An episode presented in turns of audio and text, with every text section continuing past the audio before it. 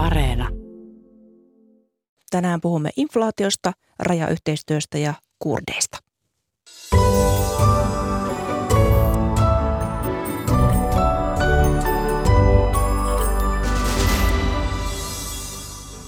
Yhdysvaltain keskuspankin Fedin korkopäätös on luupin alla aluksi, jonka jälkeen Tanskaan. Siellä korkea inflaatio on johtanut jopa hintakattojen asettamiseen. Suomi ja Venäjä ovat tehneet vuosikymmeniä ruohonjuuritason rajat ylittävää yhteistyötä. Venäjän hyökkäyssota Ukrainassa on nyt jättänyt jälkensä siihenkin. Keitä ovat kurdit? Siihen haemme vastausta vielä ennen ulkomaanlehtikatsausta. Katsaus tulee tänään Kreikasta. Lähetyksen toimittaa Miro Stenström. Hyvää huomenta.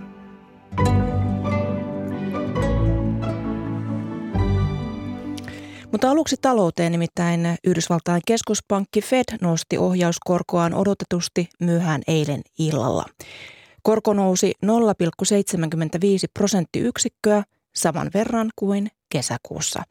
Hyvää huomenta pääanalyytikko Jan von Geri Nordeasta. Huomenta. Jo viime kuussa tehtyä 0,75 prosenttiyksikön korotusta pidettiin historiallisen suurena. Nyt tehtiin samansuuruinen korotus. Mistä tämä koronostotahti kertoo?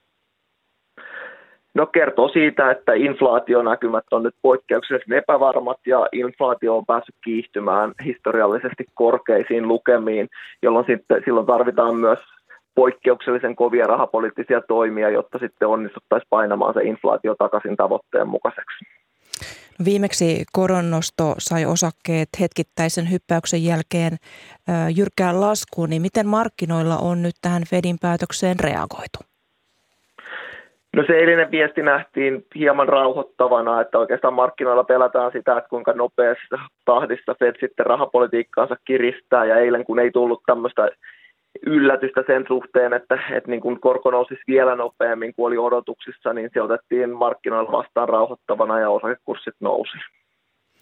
Kesäkuussa Yhdysvaltain inflaatio kiihtyy yhteen prosenttiin, niin minkälaisia vaikutuksia nyt tehdyllä koronnostolla on ylipäätään maailmantalouteen ja myös meille suomalaisille? No kyllä lähtökohta Fedillä on se, että, että niin kuin nyt on pakko hidastaa talouden menoa – pakko yrittää saada työmarkkinatkin vähän, vähän, vähän niin kuin huonompaan tilanteeseen, koska muuten se inflaatio ei tule sieltä alaspäin. Ja toki Yhdysvallat on edelleen tärkeä suunnannäyttäjä, ei pelkästään markkinoilla, mutta globaalissa taloudessakin, niin, niin kyllä se Yhdysvaltojen talouden hidastuminen heijastuu sitten ihan tänne meillekin asti. Onko siis asuntovelallisten syytä olla huolissaan?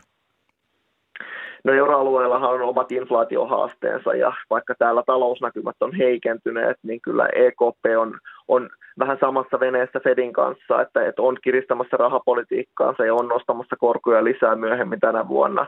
Että kyllä siinä mielessä asuntovelallisilla on ainakin korkojen osalta vähän haastavammat ajat edessä.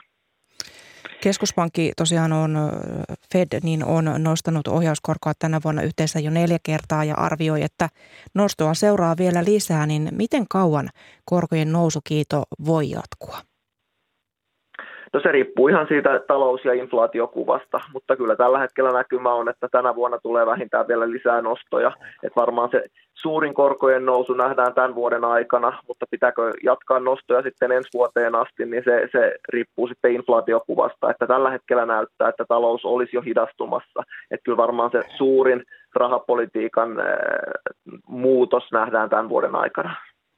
Nythän tämä korko nousi tosiaan 0,75 prosenttiyksikköä, niin, niin voiko antaa tässä vaiheessa jo minkälaista arvioita, arviota, että onko tämä nosto, nostotahti tavallaan samanmoinen kuin nyt, nyt tämän, tässä kuussa ja edelliskuussa? No Fed kertoo, että heillä on täys valmius nostaa vieläkin nopeampaa tahtia, jos se tarvita, tai jos tarvetta on.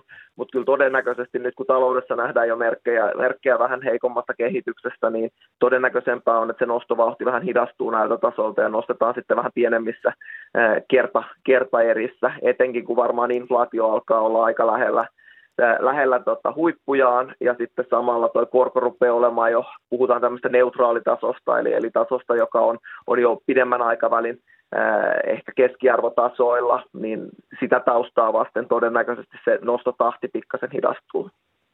Niin kuin tuossa aikaisemmin kerroitkin, niin koronnostoilla halutaan hillitä inflaatiota ja monien asiantuntija-arvioiden mukaan ollaan taantuman kynnyksellä, niin kuinka lähellä Jan von Geri taantuma oikein on?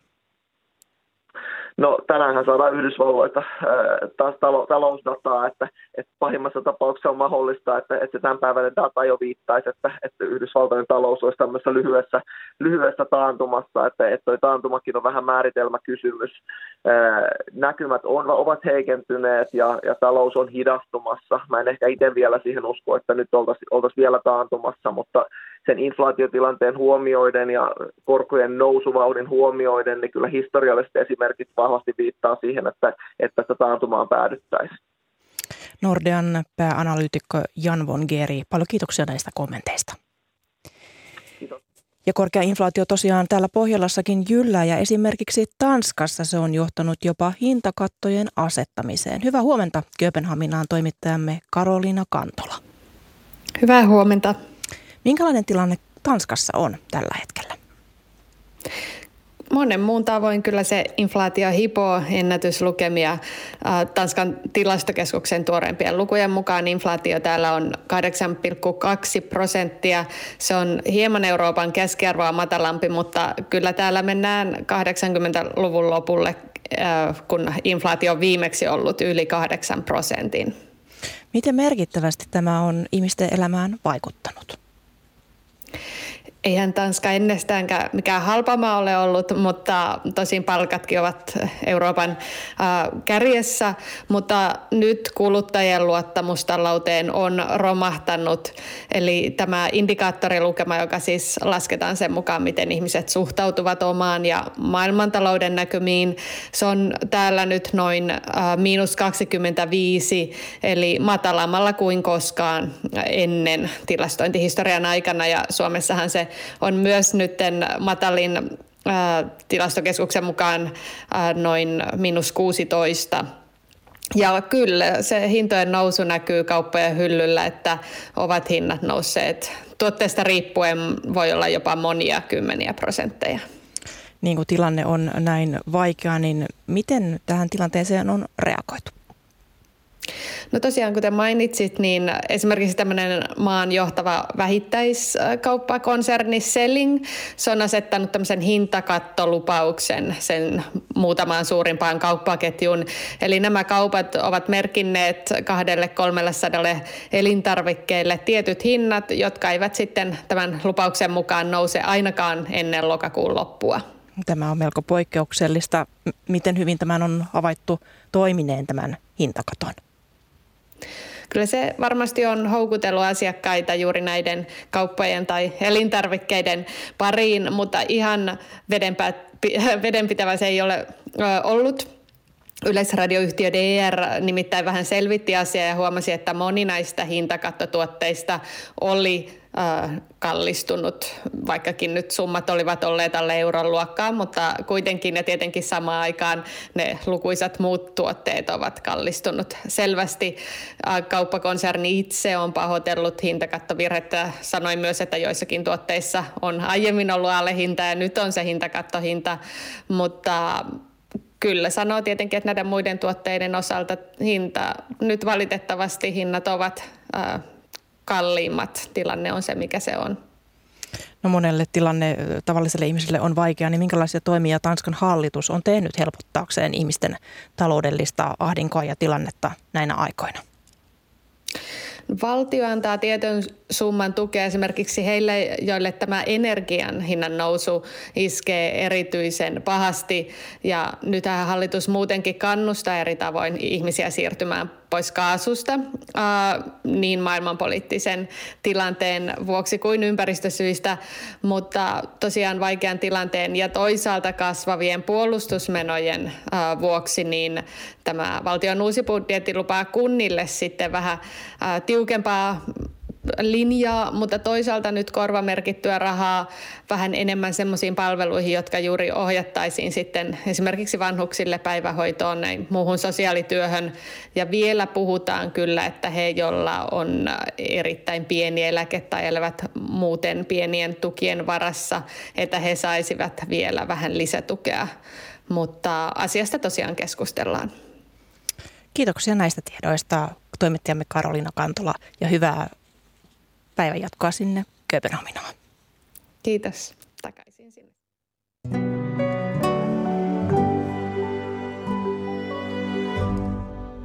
Ja maailmanpolitiikalla jatketaan. Suomella ja Venäjällä on yhteistä rajaa yli 1300 kilometriä ja maat ovat tehneet vuosikymmeniä ruohonjuuritason rajan, rajat ylittävää yhteistyötä. Venäjän hyökkäyssota Ukrainassa on muuttanut tätä asiaa ja seuraavaksi pohditaan kansojen kanssakäymistä ja yhteistyön muotoja. Tervetuloa lähetykseen Venäjän yksikön päällikkö Niklas Dinkvist ulkoministeriöstä. Hyvää huomenta. Huomenta. Niin tosiaan pitkään on tehty rajat ylittävää yhteistyötä eri muodoissa ja näitä yhteistyötoimijoita on paljon, mutta jos kuvaat aluksi pähkinän kuoressa, niin minkälaista rajat ylittävä yhteistyö Suomen ja Venäjän välillä on ollut tyypillisimmillään? No tyypillisimmillään meillä on, on niin valtiojohtoista ö, yhteistyötä. Ö, tällä hetkellä on, on, on niin EUn rahoittamaa ö, rajat ylittävää yhteistyötä. Ne on, ne on kolme hanketta, jotka meillä on, on tuolla, projekteja, jotka meillä on, on tuolla rajalla. Ne keskittyy aika paljon ö, liike- elämän tukemiseen, PK-yrityksen, yritysten yhteistyöhön. Sitten on ilmastonmuutosta, ympäristöä. Sen lisäksi yksi iso osa on myös ihan infrastruktuurin tukemista, raja-asemia, väyliä ja, ja, ja muuta voi rakentaa tällä rahalla. Ja, ja sitten on tietysti ihan tätä koulutuspuolta – tutkimusta ja, ja sen tyyppistä vähän niin kuin pienimmillä osuuksilla, mutta kuitenkin hyvin, hyvin laajaa tämmöistä yhteistyötä on. Ja, ja tämä tietysti tämän lisäksi on hyvin paljon semmoista, mikä ei ole siis valtion johtamaa, vaan, vaan on sitten ihan kansalaisyhteiskunnan toimintaa ollut. Kuten esimerkiksi vaikka kulttuurivaihtoa Näin puolin on. ja toisin. No ennen oli Neuvostoliitto, nyt on Venäjä, Suomikin on tässä matkan varrella EU-hun liittynyt, niin, niin miten nämä yhteistyömuodot ovat kehittyneet? Vuosien varrella? Tosiaan Neuvostoliiton romahtamisen jälkeen niin, niin meillähän oli tämmöinen lähialueyhteistyö – näiden lähialueiden kanssa. Ja, ja se oli kansallista rahaa, eli Suomi rahoitti nämä, nämä tota, hankkeet osittain vähän samoja sektoreita ää, kuin, kuin nyt, mutta tietysti tilanne oli toisella puolella rajaa vähän erilainen kuin, kuin tosiaan oli romahdus tapahtunut siellä. Ja y, yksi ero ainakin on se, että silloin oli tämä terveyspuoli vähän enemmän esillä. Esimerkiksi tuberkuloosi oli silloin tuolla itärajan toisella puolella aika iso ongelma. Sitä ei nyt hirveän paljon ole enää. Toisaalta nyt on tämmöisiä globaaleja kysymyksiä tullut mukaan, niin kuin tämä ilmastonmuutos. Mm, ja, ja, ja varmasti rajaturvallisuuskin puhuttaa tänä päivänä ehkä toisella tavalla kuin aikaisemmin. Kyllä näin on. Raja toki on semmoinen, että se on aina tärkeä meille, aina ollut tärkeä ja, ja sehän on toiminut kyllä todella hyvin. Ja, ja tämä on nyt yksi asia, josta kyllä pidetään kiinni. Mm. No Venäjä hyökkäsi tosiaan Ukrainaa helmikuun lopulla ja, lopulla ja sota on poikinut länneltä monenlaisia vastatoimia Venäjää kohtaan, niin miten tämä Ukrainassa käytävä sota on vaikuttanut sitten tänne kauemmas tähän Suomi-Venäjä-yhteistyöhön nimenomaan tämmöisellä tässä matalan, matalan kynnyksen yhteistyössä? Kyllä se on vaikuttanut ihan, ihan samalla tavalla oikeastaan kuin, kuin, kuin vähän korkeammalla tasolla. Eli nämä hankkeet on jäädytetty tällä hetkellä. Niitä, niitä, niitä ei tehdä. Erona ehkä se, että tietysti korkeammalla tasolla se on ehkä sitten enemmän valtion päätös tai EU-päätös, joka on siellä takana. Sitten nämä, nämä matalammalla, jos puhutaan nyt kansalaisyhteistyöstä tai kulttuurista tai urheilusta, niin, niin toki nämä on toimijoita, jotka itse päättävät sitten, että, että nyt jäädytetään tämä, tämä yhteistyö. Ja ehkä siinä niin kuin näkyy just tämä muutos myös ö, suhtautumisessa – yhteistyöhön ja Venäjään, että, että myös nämä toimijat sitten tämän Venäjän hyökkäyksen johdosta vetävät sen johtopäätöksen, että, että nyt, nyt ei jatketa yhteistyötä. Jatketaan kanssasi ihan hetken kuluttua, mutta otetaan tässä välissä yhteys Kainuuseen. Kainuun maakuntajohtaja Pentti Malinen, hyvää huomenta. No niin, hyvää huomenta Kainuusta. Kainuussa on tehty pitkään tiivistä yhteistyötä Venäjän kanssa, mutta minkälainen tilanne ihan konkreettisesti on tällä hetkellä teillä siellä? No kyllä se on juuri tuo, mitä valtakunnan tasoltakin kerrottiin, eli, eli EUn ja valtioiden päättämät rajoitukset ja pakotteet ikään kuin jäädytti meidän hanketoiminnan ja sitten myöskin meillä on ollut kahdenvälisiä sopimuspohjaisia yhteistyökuvioita Karjalan tasavaltaan tai esimerkiksi kaupunkien välillä, Kuhmo, Kostamus, niin poispäin. Kyllä nämä kaikki ovat niin kuin erillisillä päätöksillä, tosi varsin koordinoidustikin hyvin nopealla tahdilla jäädytetty silloin maaliskuun ihan alkupäivinä.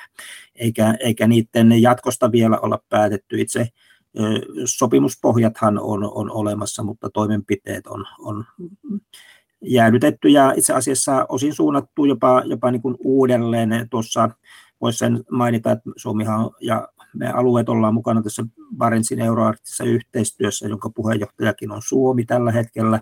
Siellähän on, on katseet käännetty tuonne Pohjois-Norjan, Pohjois-Ruotsin ja Pohjois- ja Itä-Suomen näiden rajamaakuntien väliseen yhteistyöhön. No jos ihan konkreettisesti annat käytännön esimerkkejä siitä yhteistyöstä, mitä Kainuu on, on tehnyt eri venäläiskaupunkien kanssa, niin mitkä ovat olleet tällaisia merkittävimpiä yhteistyön kohteita teidän alueen kannalta? Joo, Rahallisestihan tämä EU-osarahoitteinen CPC-ohjelma, CPC Karelia on täällä Kainuussa, Kainuussa merkittävä yritysten kehittäminen, esimerkiksi matkailuala ja varsinkin se tuleva näkymä oli siinä hyvin vahva. Meillähän oli jo valmiina 2027 tähtävät suunnitelmat tuossa viime syksynä. Matkailu olisi ollut siellä hyvinkin vahvassa roolissa. Juuri tuo kulttuuri, erilainen, erilainen kuin paikallinen yhteistyö, pienen, pienemmätkin hankkeet ja sitten, sitten eri isot hankkeet on lähinnä näitä ympäristöön liittyviä joissa ikään kuin sekä rajan molemmilla puolilla tehdään vastaavanlaisia toimenpiteitä, tiedonvaihtoa ja tällaista osaamisen vientiä, lähinnä tietysti Suomesta tuonne Venäjä, Karjalan tasavallan puolelle näissä hankkeissa on. Huomattava, että tutkimuslaitokset ja tutkimuslaitokset ja oppilaitokset on oikeastaan kaikkein suurin yksittäinen toimijaryhmä, mutta se on hyvin monipuolista tämä osallistujajoukkokin, koska tässähän on kuitenkin yhteistyötä tehty jo noin 30 vuotta ennen, ennen viime vuoden alkua tai tämän vuoden alkua. Mm, ja nyt tosiaan nämä yhteistyöt on, on keskeytetty, ne on laitettu jäihin, niin mi, mitä vaikutuksia tällä yhteistyön keskeyttämisellä on ollut paikallisten ihmisten elämässä, jos ajatellaan ihan Suomen puolella, mutta myös Venäjän puolella? Joo. Eikä no, normaali-ihmisille enempi vaikutti nämä pakotteet ja pitää muistaa, että koronan takia jo esimerkiksi tuo rajaliikenne oli aika, aika vähäistä. Sehän oli toki nousussa ja sitä on koko ajan tapahtunut, koska esimerkiksi kaksoskansalaisilla on ollut tällainen mahdollisuus käytettävissään ja nyt, nyt tuota, eh, tuo, nimenomaan tuo ostosmatkailu ehkä nähtävästi olisi ollut se, joka tässä tätä kasvua olisi eh, synnyttänyt. Mutta ilman sitä sotaa niin todella, todella tuo taloudellinen yhteistyö olisi ollut se näkymä, joka, joka tässä nyt jää romahti, romahti alta pois. Ja ylipäätään voi sanoa, että pakotteidenkin nämä heijastusvaikutukset kyllä tällä raja-alueella tuntuu kaikkein voimakkaimpina. No Kainuussahan on suuri venäläisväestö ja kaksoiskansalaisuus on myös yleistä, niin, niin minkälaista nyt sitten venäläisyhteisön ja näiden kaksoiskansalaisten elämä on Kainuussa tällä hetkellä? No ehkä siinä ei vielä ole nähtävissä mitä sinänsä ongelmia. Nähän venäläiset on tulleet tänne pitkällä aika, ajalla ja aika lailla hyvin integroituneet tänne, tänne paikalliseen väestöön. Nyt ehkä sellaisena jännitteenä oli se, että miten he suhtautuu tai miten myös meidän kantaväestö suhtautuu nyt tähän tilanteeseen, kun ukrainalaisia pakolaisia tuli hyvin nopeasti, jopa yli 500 tänne Kainuussa ja he on hyvin potentiaalisia myöskin tänne, tänne kotoutumaan ja me niin kuin toivotaankin. Mutta onneksi mitään niin kuin ongelmia tämän kään suhteen meillä, meillä ei ole havaittu. No kun yhteistyö Venäjän kanssa, eri venäläiskaupunkien ja toimijoiden kanssa on nyt on, on jäädytetty, niin näetkö, että yhteistyötä Venäjän kanssa voitaisiin vielä joskus jatkaa? No varmaan tuo sotatilanteen ratka, ratkeaminen rauhaan on, on aivan ehdoton edellytys. Ja sitähän pitää muistaa, että tässä on monta toimijatasoa. Mä ajattelen ihan juuri samalla tavalla kuin tuolla ministeriössä, että tämä kansalaisyhteiskunta on se, jonka, jonka, varassa, varas, jonka, jonka kautta niitä suhteita kannattaa niin kuin avata.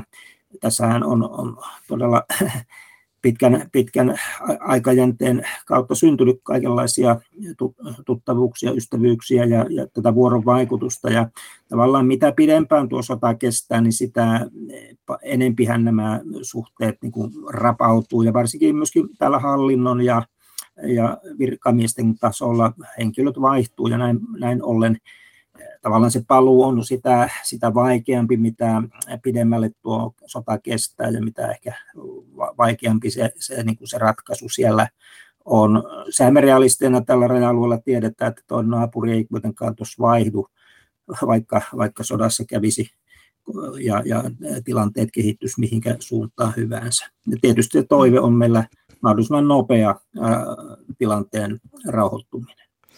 Kainuun maakuntajohtaja Pentti Malinen, paljon kiitoksia näistä arvioista. Kiitos. Niklas Lindqvist, tuosta tosiaan edellä kuultiin terveisiä Kainuusta ja tartun tuohon kansalaisyhteiskunta-asiaan, kun Venäjä on, on kiristänyt otettaan ö, kansalaisyhteiskunnasta rajan toisella puolella ja esimerkiksi järjestöjä on julistettu Venäjällä tällaisiksi ulkomaisiksi agenteiksi, niin miten paljon tämä varjostaa tätä rajan ylitehtävää yhteistyötä? Joo, kyllä se vaikeuttaa sitä ihan vain sen takia, että tietysti järjestöt Venäjällä ovat hyvin varovaisia. Tämä, tämä niin kuin ulkomaisen agentin leima ei ole mitenkään asia, mitä kukaan, kukaan haluaa, koska se vaikeuttaa sitten toimintaa edelleen. Ja, ja, ja sitten täytyy muistaa, että Venäjällä on myös muita tämmöisiä leimoja, eli siellä voi myös joku järjestö julistaa epätoivottavaksi järjestöksi, joka taas on, on niin kuin astetta voimakkaampi leima. Ja, ja siitä vielä eteenpäin niin, niin on myös sitten, jos on, on, on ääriliike tai ekstremistinen järjestö, joka on sitten ihan tavallaan rikollisoikeudellinen termi siellä. Eli kansalaisyhteiskunnan tila toimintaan Venäjällä on todella ää, ää, pieni tällä hetkellä. Se on ollut sitä jo pitkään. Sitä on yritetty tietysti tukea ja se on edelleenkin tavoite, ää, mutta tämän sodan syttymisen jälkeen, kun, kun Venäjä hyökkäsi Ukrainaan, niin tietysti tilanne on vain pahentunut. Mm. Niin kuin tuossa äskenkin Kainuusta kuultiin, että minkälaista kaikenlaista yhteistyötä on, on tehty kulttuurista, tieteestä, infraan, kauppasuhteisiin on ke, yritetty kehittää, niin mitä vaihtoehtoja sitten EU-tasolla on pohdittu tämän Venäjän kansalaisyhteiskunnan tukemiseksi, kun tilanne on se, minkä äsken kuvasit? No varmaan koko ajan pohditaan eri, eri vaihtoehtoja, mitä voidaan tehdä. Yksi on tietysti ollut se, että ollaan, ollaan tuettu sitten niitä venäläisiä, jotka on siirtynyt pois Venäjältä ja, ja jatkanut toimintaansa sitten EUn alueella tai jossain muualla, niin, niin tämä on nyt yksi tapa auttaa sitten sitä kansalaisyhteiskuntaa, kun ei pystytä toimimaan Venäjällä, niin, niin, niin sitten yritetään löytää ne keinot ja tavallaan tarjota ne puitteet heille, että he voivat – toimia niin kuin Venäjän suuntaan edelleen, mutta ei Venäjältä. Se ei ole mitenkään optimaalinen ratkaisu, mutta se on ehkä nyt se, se, se tär, en sano se tärkein, mutta se on ehkä se, se, se luontevin ratkaisu tällä hetkellä, koska ne mahdollisuudet vaikuttaa sinne Venäjän sisälle on, ne on rajatut valitettavasti. Kyllä sitä tehdään varmaan, mutta äh, uskoisin, että myös siinä täytyisi olla aika varovainen. Mm. Tässä sotaa tosiaan edelsi nämä koronapandemian rajoitukset, ne vaikutti tähän rajan yli liikkumiseen. No nyt Suomessa pohditaan turistiviisumien myöntämisen rajoittamista venäläismatkailijoille, niin mitä ajattelet Niklas Lindqvist, olemmeko me naapurimaat tavallaan vieraantumassa toisistamme? No kyllähän se sillä tavalla nyt, jos, jos nyt katsoo tätä turis, viisumikeskustelua Suomessa, niin, niin, niin kyllähän se reaktio niin kuin – julkisuudessa he, on niin kuin heijastuma aika paljon kansalaisten mielipiteestä. Ja, ja eli kyllä se niin kuin kertoo vähän siitä, että tavallaan se, se niin kuin, ä, suhtautuminen on muuttunut Suomessa. Mikä mun mielestä ei ole mitenkään ä, mikään yllätys, jos nyt miettii, että Venäjä hyökkää naapurivaltioon, niin toisessa naapurivaltiossa se varmaan aiheuttaa reaktioita. Mm. Tässähän, jos ajatellaan tätä rajan yli tehtävää yhteistyötä, entiseltä nimeltään lähialueyhteistyötä, niin, niin miten pitkät jäljet tästä tavallaan, kun nyt projekteja, hankkeita on laitettu jäihin ja sitten on tämä sota, niin miten pitkät jäljet siitä on jäämässä ihmisten väliseen kanssakäymiseen? Tietääkö sitä tällä hetkellä edessä? No ei varmaan tiedä, mutta, mutta toki se vaikuttaa, niin kuin tuossa kuultiin alueelta myös. Ää, se jälki tietysti myös jo niin kuin riippuu sitten siitä, että koska tulee joku toinen muoto tehdä yhteistyötä mukaan tähän kuvioon, koska sitä ei pysty tällä hetkellä edustamaan, että koska tai minkälainen se on. Jos se, sitä menee varmaan aika paljon aikaa. Ja se tilanne saattaa olla ihan eri silloin, kun palataan jonkinlaiseen yhteistyöhön. Ja, ja silloin ehkä on pakko keksiä uusia muotoja. Ja se ei ole mikään huono ajatus sekään, koska kyllä nämä nykyisetkin muodot on keksitty joskus, kun tilanne on muuttunut. Mm, aina eletään ajassa. No vielä tähän loppuun virkamiestasolla ja tällaisella viranomaistasolla. Tuleeko hommat hoitumaan tavallaan tulevaisuudessa samaan, samaan malliin kuin esimerkiksi aikaisemmin ennen sotaa? No tietysti se vaikuttaa se sota ja, ja se nyt vaikuttaa, että minkälainen tilanne tästä tulee tulevaisuudessa. Kyllähän virkamiehet kuitenkin keskustelee ja, ja niin kuin diplomaatikanavat on auki.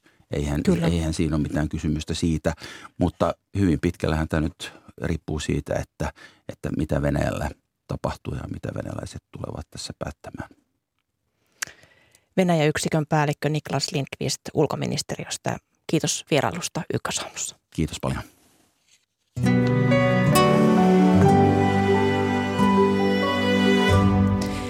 Suomen ja Ruotsin NATO-jäsenyysprosessi on nostanut jälleen kurdien aseman keskusteluun myös täällä Suomessa ja mistä puhutaan, kun puhutaan kurdeista, sitä avataan lähetyksessä seuraavaksi. Sitten Kreikkaan. Kreikka on nimittäin vetänyt kuumuudesta ja maastopaloista huolimatta matkailijoita ennätyksellisen paljon. Siitä kuullaan ulkomaanlehti katsauksessa. Mutta nyt kurdeihin. Suomen ja Ruotsin NATO-jäsenyysprosessi tosiaan on nostanut kurdien aseman jälleen keskusteluun. Miksi? Siitä puhutaan seuraavaksi. Tervetuloa lähetykseen Turkki-asiantuntija Anu Leinonen Suomen Lähi-idän instituutista. Kiitoksia. Ja maailmanpolitiikan professori Teivo Teivainen Helsingin yliopistosta. Hyvää huomenta ja tervetuloa molemmille. Huomenta. Niin tosiaan kurdit on suuri kymmenien miljoonien ihmisten väestöryhmä, joka asuu Irakin, Iranin – Turkin ja Syyrian alueella. Anu Leinonen, jos tähän alkuun kuvaisit, miten yhtenäinen joukko kurdit ovat? He on niin suuri väestöryhmä, että he tietenkään voi olla kovin yhtenäinen, koska asutaan neljäs eri valtiossa, joka on vaikuttanut yhteys, yhteydenpitoa ja, ja kurdikieliä, tai niitä voi kutsua myös kurdimurteiksi, on useita. Niitä on neljä, viisi vähän sellaista suurempaa ja sitten joitakin pienempiä. Ja ne ei välttämättä ole suoraan ymmär, niin kuin keskenään ymmärrettäviä. Ja sitten äh, on myös erilaisia poliittisia kantoja, äh, on erinäköisiä uskonnollisia kantoja, on jesidejä, on sunnimuslimeita ja on sitten alevi uskontoa tai alevimuslimeita. Eli ei, ei kaikki ole samaa mieltä asioista. Sinä seuraat Turkkia ja, ja, ja tuota, siellä kurdeja on pyritty sulauttamaan turkkilaisiksi. Niin mikä kurdien asema on Turkissa? No Kurdeillahan ei ole virallista vähemmistöasemaa ja se he eivät oikeastaan sellaista havittelekaan. He ää, poliittisesti aktiiviset ää, niin kuin kurdilaisuutta puolustavat tahot haluaa tulla tunnustetuksi niin kuin toisena kansakuntana Turkissa, että Turkki olisi kahden kansakunnan maa. Mutta jos katsoo tavallaan niin kuin kansainvälisestä vinkkelistä, niin, niin, niin kuin heillä ei oikeastaan ole kovinkaan kummoisia vähemmistöoikeuksia edes. Eli kielioikeudet on hyvin rajoitettuja. Siellä ää, esimerkiksi ei ole – kurdin kieltä äidinkielenä opeteta lainkaan kouluissa. Et siellä opetetaan kurdia vieraana kielenä valinnaisena aineena viidenneltä luokalta eteenpäin. Siellä on yksi valtiollinen kurdinkielinen televisiokanava, joka kyllä suoltaa aika lailla valtiollista propagandaa. Yksityisistä televisioista on sallittu vain lasten kanava. Ja, ja sellaista, niin kun katsoo Suomesta, niin, niin äm, tukea vähemmistökulttuurille ja vähemmistökielelle ja julkisia palveluja vähemmistökielelle, niin sellaisia ei oikeastaan ole. Teivo Teivainen, sinä olet pohtinut kurdeja ja esimerkiksi saamelaisten näitä aikoinaan tapahtuneita sulauttamisyrityksiä, niin miten paljon siinä on samaa? No siinä on samankaltaisuuksia, joita ei tietenkään ole syytä liioitella, mutta molemmissa maissahan oli vähän samoihin aikoihinkin, vaikkapa 1920-luvulla voimakas nationalistinen liikehdintä, nationalistinen valtio, joka pyrki tekemään yhtenäisvaltiota ja siinä sitten tämmöiset vähemmistöasemassa olevat alkuperäiskansat tai vähemmistökansat jäi tämän hankkeen jalkoihin ja koitettiin tehdä niistä suomalaisia tai turkkilaisia tai niin kuin vuoristoturkkilaisia oli, oli termi Turkissa joskus. Mutta onhan siinä sitten myös eroja, että yhtäältähän me puhutaan niin vähemmistökansasta ja alkuperäiskansasta. Saamelaiset on alkuperäiskansa ja siitä tulee niin tietyn tyyppisiä oikeudellisia velvoitteita ja oikeuksia. ne on kansoja ilman valtiota, kurdeja. Usein pidetään maailman suurimpana kansana ilman valtioita. Hyvä muuten muistaa, että näiden neljän ikään kuin kotiseutumaan lisäksi heitä asuu aika paljon vaikka Pohjoismaissa. Että täälläkin on todella paljon Suomessakin kurdien pitämiä niin kuin ravintoloita ja juhlia ja kaikkea tämmöistä. Että täällä on aika dynaaminen kurdikulttuuri myös Suomessa. Että se kun me mietitään, että heitetäänkö kurdit bussin alle Suomen turvallisuuspoliittisten intressien takia, on, on sitten sitä mieltä, että heitetään tai ei, niin joka tapauksessa silloin se ikään kuin kohdistuu osittain myös Suomessa asuviin ihmisiin ja osittain suomalaisiin, joilla on kurditausta. Uh, mutta tota, saamelaiset, saamelaisten kohdistuva tietysti vaino ja vähättely ja muu on nykyään paljon vähäisempää kuin kurdeihin kohdistuva. Ja iso ero on se, että Turkki käy hyökkäyssotaa rajojensa ulkopuolella, jota se kohdistaa nimenomaan kurdilaistaustaisiin toimijoihin ennen kaikkea Pohjois-Syyriassa ja myös Pohjois-Irakissa, niin eihän täällä niin kuin Pohjoismaissa saamelaisiin mitään tämmöistä kohdistu. Mm, kyllä, ja heidän asemansa on tuettu tai tunnustettu monella, monella tapaa laissa. Vaikka, Mut, vaikkakin täytyy sanoa, että onhan Suomessakin, että vähätellään kansainvälisiä normeja, kun Suomi ei ratifioi ilon 106 sopimusta, niin siinä on jotain samaa Turkin kanssa, että vähätellään kansainvälisen oikeuden merkitystä kurdien suojaamisen kannalta. Tässähän, jos puhutaan esimerkiksi nyt tästä Suomen ja Ruotsin Turkin kanssa allekirjoittamasta yhteisymmärrysasiakirjasta, niin se aiheutti kiivaan keskustelun eritoten Ruotsissa, jossa on iso, iso kurdiyhteisö ja siellä kurditaustainen kansanedustaja Amine Kakabave, niin hän kritisoi kovin sanoen Ruotsin tavallaan myyneen kurdit päästäkseen sotilasliitto Naton jäseneksi – Suomessa kurdeja asuu noin 15-16 000, mutta miten aktiivisia nämä yhteisöt, kurdiyhteisöt nimenomaan Suomessa ja Ruotsissa ovat? Uh, mun täytyy sanoa, että tämä ei, mä olen Turkin tutkija, mä en tiedä Suomen tilanteesta niin paljon, mutta siis kyllähän täällä on aktiivisia järjestöjä ja, ja sitten ihan niin kuin sellainen kattojärjestö näille kurdi, niin kuin kurdijärjestöille, mutta mä olen itse, itse osallistunut lähinnä keskustelutilaisuuksiin ja sitten kulttuuritapahtumiin. Mm. No nythän Turkki hyökkäsi Pohjois-Syyrian kurdialueelle kolme vuotta sitten ja on uhitellut uudella hyökkäyksellä. Miksi? No nythän on tavallaan sikäli hyvä sauma hyökätä, että ainakin kaksi periaatteessa ihmisoikeuksia ja oikeusvaltiota ulkopolitiikassaan kor- korostava maata. Eli Suomi ja Ruotsi on saatu osittain ostettua kenties tavallista hiljaisemmaksi tällä asiakirjalla, johon sitten voidaan vedota, että jos alatte meitä nyt kritisoimaan meidän hyökkäyssodasta, niin sittenpä ei ratifioida teidän NATO-jäsenyyttä ja that's it. Niin siinä mielessä, ja tämä, tämä voi näkyä niin kuin Naton, Naton piirissä laajemmin, että tietyssä mielessä – on, on niin tällainen hyvä hetki, mutta eikä se aika iso selittävä tekijä ole lähestyvässä vaalit. Mm, Adu Leinonen. Joo, on tässä kansainvälisessäkin tilanteessa on paljon muutakin, just esimerkiksi, että Venäjältä voisi ehkä hellitä lupa hyökätä, kun siellähän on Venäjällä vahva presenssi, että Turkin on vaikea hyökätä sinne, jos Venäjä ei näytä vähintäänkin keltaista valoa. Mielellään tietysti vihreitä. Yhdysvallat on kiireinen muualla, niin kuin maailman katse kiinnit, huomio kiinnitty jonnekin muualle. Mutta tokihan Turkilla siis on ihan tärkeitä päämääriä, minkä takia sinne mennään. Eli Turkin kannalta äh, itsenäinen tai autonominen kurdien itsehallintoalue, jo, jolloin raja Turkin kanssa, niin siellä Syyrian puolella ja jossa on, on sitten PKK luoma järjestö tai PKK sisärjärjestö YPG merkittävässä roolissa.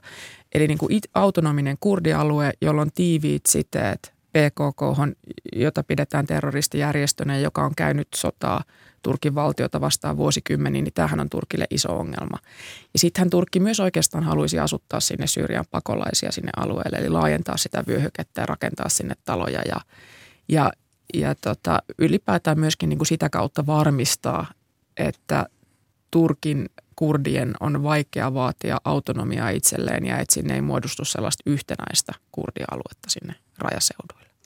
Mistä kumpuaa tämmöinen ajatus, että, että tällaisesta niin kurdien aiheuttamasta terrorisista uhasta Turkista? No PKK kävi aseellista taistelua Turkin valtiota vastaan vuodesta 1984 niin vuoteen 1999. Sitten siinä oli pitkä niin kuin yksipuolinen aselepo PKK taholta. Sitten jossain vaiheessa siellä oli sellaisia pienempiä kähinöitä. Toki sitten käytiin ihan niin kuin virallisia rauhanneuvotteluja vuodesta 2012 vuoteen 2015, jonka jälkeen sitten taistelut kiihtyivät ja ne olivat sitten siirtyneet sieltä vuoristosta kaupunkeihin. Eli 2015-2016 siellä käytiin niin kuin kurdialueen tärkeimmissä kaupungeissa kaupunkisotaa. Ja tota, sitten koska, koska PKKlla, joka on käynyt niin kuin taistelut Turkin valtiota vastaan, on yhteydet sinne YPG, niin sitten sit myös YPG, jolla nyt ei sillä tavalla ole intressejä Turkin suhteen, niin luokitellaan te, niin kuin uhaksi Turkille ja sitten hyökätään – YPGtä vastaan siellä Syyriassa, eli Turkillahan on tuhansia sotilaita siellä ja Turkki valloittaa osaa tai miehittää osa alueesta. Ja samaten Turkillahan on ilmeisesti pari tuhatta sotilasta Irakin puolella ja siellä hyökätään koko ajan sitten PKKta vastaan. Mutta PKKhan on melko pieni toimija itsessään, että PK on arviolta 5000-7000 taistelijaa, kun sitten jos katsotaan sitä niin kurdi, äh, kurdialuetta siellä Syyriassa, niin siellähän on iso armeija. Ja nythän Irakin autonomisella kurdialueella kuoli viime viikolla yhdeksän ja haavoittui 23 ihmistä tykistöiskusta. Siitä iskusta Irak syytti Turkkia. Turkki on kiistänyt syytökset ja Irak on sitten vaatinut myös YK turvallisuusneuvostoa tutkimaan tämän maan kurdialueelle tehdyn tykistöiskun. Niin miten yleisiä tällaiset iskut ylipäätänsä ovat? Ö, joo, kyllähän siellä tehdään koko ajan iskuja – ja tota, koko ajan raportoidaan siitä, että kuinka monta terroristia on saatu toimintakyvyttömäksi. Ja, ja retoriikka on selkeästi tällainen. Niin. Niin, tai Joo. saatu toimintakyvyttömäksi. Eli siinä mm. ei niin kuin määritellä, että onko vangittu, tapettu tai haavoitettu. Mm. Mutta se, että on osu turistikohteeseen, lomakohteeseen, että tavallaan siitä on niin kuin vähän valitettu myös siellä Irakin Kurdistanista. Ilmeisesti ketään ei kiinnosta silloin, jos iskus kuolee vaan kurdeja. Mutta nyt kun siellä kuoli sitten arabituristeja, niin se rupesikin kiinnostamaan. Joo, siellä syntyy, näkyy tämän viimeisimmän Pohjois-Irakissa iskun jälkeen. Semmoisia iskulauseitakin näkyy siellä, että emme salli ottomaanien valtakunnan laajenemista Irakin alueelle. Että tulee semmoiset niin historialliset tekijät, jossa jotkut näkee, että Turkin näissä hyökkäyssodissa Pohjois-Syyriassa, Irakissa olisi taustalla jotain nostalgiaa menneen ottomaanien imperiumin aikoihin. Ja vähän samahan puhutaan Venäjän kohdalla, että monia muitakin samankaltaisuuksia löytyy niin kuin Venäjän toimista ja Turkin toimista, mutta ehkä siellä ne kuitenkaan ne niin kuin menneen imperiumin haaveet ei ole poliittisesti ja yhtä merkityksellisiä kuin kenties Venäjän toimissa vai?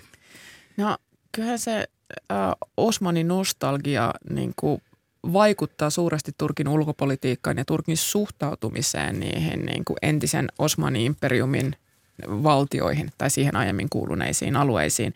Mutta se ajatus siitä, että jotenkin Turkki hyökkäyssodalla lähtisi tavoittelemaan tätä aluetta, niin se on vähän ehkä absurdi. Tosin nyt se Mosulin kysymys on mielenkiintoinen, kun siellä on jotain hajanaisia kommentteja ollut siitä, että Turkki haluaisi Mosulin taas takaisin. Ja nythän eilen oli, oli tota, Turkin Mosulin konsulaattiin tai konsulia vastaan tehty isku. Et mielenkiintoista katsoa, että mitä siinä on ollut taustalla. No nyt kun, niin kuin tässä jo Venäjä tuli mainituksi, niin tosiaan Turkki tasapainoilee NATO-maana, mutta samaan aikaan veljeilee Venäjän kanssa. Nythän Turkin presidentti Erdogan matkustaa ensi viikolla Venäjälle tapaamaan presidentti Vladimir Putinia, niin miten ylipäätään Venäjä suhtautuu kurdeihin? No tuskin lähtökohtaisesti kovin intohimoisesti suuntaan tai toiseen, mutta tässä nykytilanteessa mm, Venäjän yksi keskeinen liittolainen on kuitenkin Syyrian hallitus. Ja, ja, ja silloin niin kuin tuskin ihan täysin vihreää valoa Venäjä lähtisi antamaan Turkin laajamittaiselle hyökkäykselle kurdialueelle, vaikka kurdit onkin myös Syyrian hallituksen vastustajia, niin tässä tilanteessa kuitenkin Turkin hyökkäys Syyrian, ikään kuin itsenäisen Syyrian alueelle, niin Syyrian hallitus ei siitä tykkää. Että et Venäjän valtapoliittisissa pohdinnoissa tuskin niin kuin kurdien jotenkin autonomiaan liittyvillä kysymyksillä on kovin paljon itseisarvoa, mutta ne on pelinappuloita siinä suurvaltapoliittisessa pelissä, jota Venäjä käy sillä alueella nyt. Venä, Venäjähän voi toivoa myös, että jos Turkki hyökkää kurdialueelle, niin siitä tulee äh, kiistaa Yhdysvaltojen ja Turkin välille, joka taas tuo epäsopua Naton sisälle. Ja sehän on niin kuin Venäjän kannalta todennäköisesti toivottavaa, jolloin se, niin kuin, vaikka ei kehdata tukea sitä, että Turkki hyökkäisi sinne, niin saatetaan vähän niin kuin ajatella, että ei se nyt niin huono juttu olekaan, koska Yhdysvallat suuttuu Turkille. Tätä, joo, Venäjällähän on niin jonkinlaiset pitkät siteet kurdeihin, että tavallaan kurdologia tai kurdien tutkimus oppialana niin alkoi venäläisten diplomaattien toimista aikana.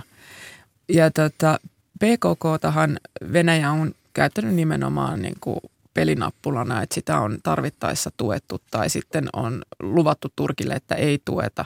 Mutta ei Venäjä tosissaan ole sitoutunut niin kuin ajamaan kurdien asiaa, että Abdullah Öcalanhan pakeni aikanaan Roomasta Moskovaa vuonna 1998 ja Venäjä ei silloin antanut hänelle turvapaikkaa eikä ruvennut suojelemaan. Että silloin katsottiin suhteet Turkkiin tärkeämmäksi jo silloin. Kurdien asema on kuitenkin myös parannettu aikoinaan. Niin Anu Leinonen, mitä 2010-luvun alussa tapahtui? Tota, joo, se oli oikeastaan alkoi jo silloin heti AKPn valtakauden alussa 2002. Eli siellä oli Abdullah Öcalan PKK-johtaja, oli vangittu 99 ja Turkki pääsi EU-jäsenkandidaatiksi myös vuonna 99. Eli siellä oli niin kuin mahdollisuus ja tilaus vähemmistön oikeuksien parantamiselle.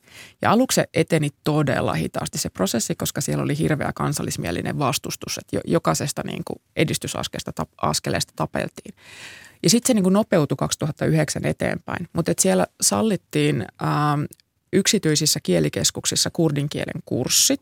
Sitten siellä sallittiin ää, äh, tai perustettiin äh, valtiollinen kurdinkielinen televisiokanava, sallittiin yksityiset kurdinkieliset televisiokanavat, joista tällä hetkellä ainoastaan lasten televisio on toiminnassa. Ne muut on sitten myöhemmin suljettu, kun linja tiukentui 2016.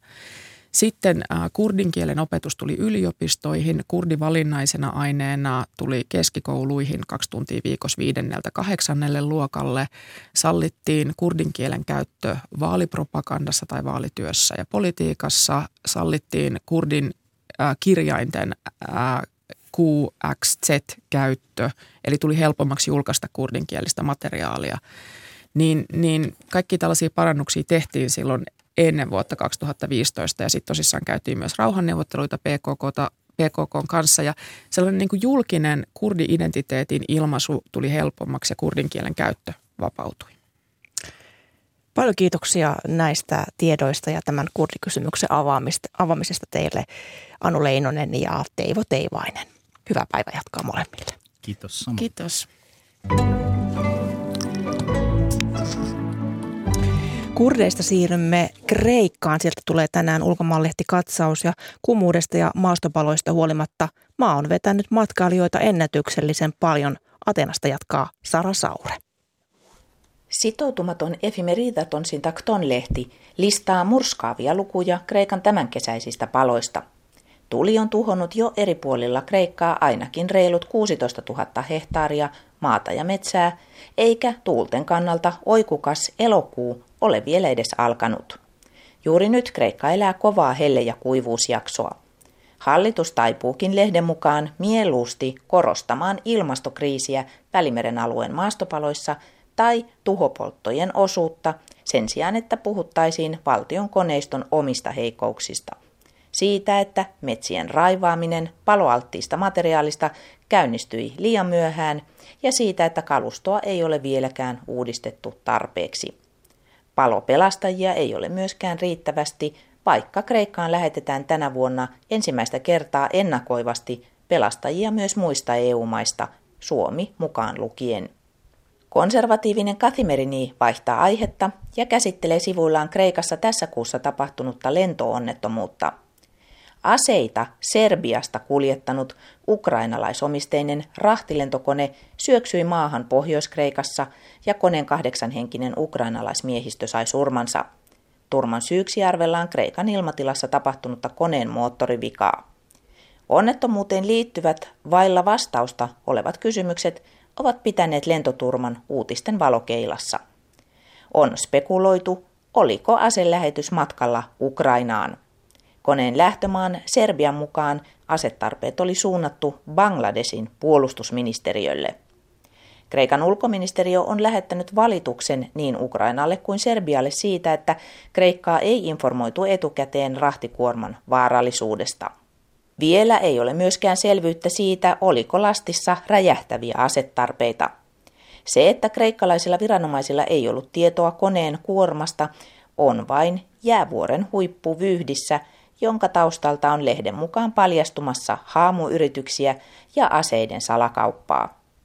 Kathimerini viittaa serbialaismedian tietoihin, jotka liittävät Interpolin etsintäkuuluttaman liikemies Slobodan Tesitsin serbialaiseen yhtiöön, joka oli myynyt Kreikkaan tippuneen aselähetyksen. Yhdysvaltain finanssiministeriö on julistanut Tesitsin pakotteiden alle ja luokittelee Tesitsin Balkanin suurimpiin asediilereihin. Balkanilaisten tutkivien journalistien mukaan Tesitsillä on läheiset suhteet Serbian poliittiseen johtoon. Hämärä verhoa Kathimerinin mukaan myös pudonneen rahtikoneen omistanutta ukrainalaista lentoyhtiötä – Yhtiö on ilmoittanut toimipisteekseen osoitteen Kiovassa, mutta Kathimerini paikansi lentoyhtiön ilmoittamasta rakennuksesta ainoastaan kynsihoitolan. Lentoyhtiöstä vastataan, että yhtiön työntekijät ovat sodan vuoksi etätöissä. To viima viikkolehti pureutuu Kreikan loistavasti tänä kesänä etenevään turismiin. Matkailijoiden määrän arvellaan hipovan heinäkuussa neljää miljoonaa, mikä tarkoittaa, että suosituilla perhelomasaarilla on vaarana hotellihuoneiden loppuminen elokuun ensimmäisellä puoliskolla. Puutemajoituspaikoista koskee suurten matkanjärjestäjien mukaan muun muassa Santorinia, Zakintosta ja Roodosta, jonne saapuu keskimäärin 106 konetta päivässä. Myös Ateena on kivunnut kaupunkimatkailussa kolmannelle sijalle Euroopassa – ja risteilyturismi osoittaa Kreikan pääsatamassa Pireuksessa 130 prosentin kasvua. Valtion omaisuuden yksityistämisrahastossa on kaivettu jo laatikosta esiin suunnitelma yksityistää lisää Kreikan lentokenttiä. Tähän mennessä Ateenan pääkentän ja 14 muun kentän hallinnointi on ollut saksalaisella lentoasemayhtiöllä. Kreikan matkailulla menee turismiministerin mukaan nyt niin hyvin, että talouden 6,5 prosentin kasvuarvio kuluvalle vuodelle ei ole mahdoton saavuttaa. Ministeri pohjustaakin jo loppuvuotta ja houkuttelee pohjoiseurooppalaisia, erityisesti saksalaisia eläkeläisiä, energiakriisiä pakoon Kreikan leudompaan talveen. Atenasta Sara Saure.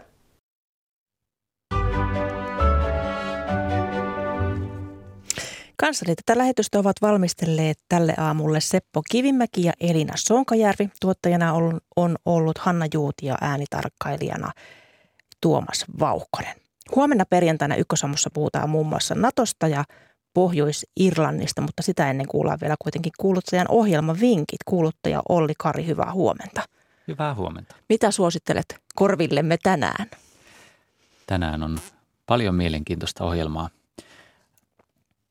Pörssiyhtiö Stura Enson 150-vuotista taivalta Suomessa juhlitaan kello kymmeneltä viestintäjohtaja Satu Härkösen seurassa Virtasen taloushistoriassa.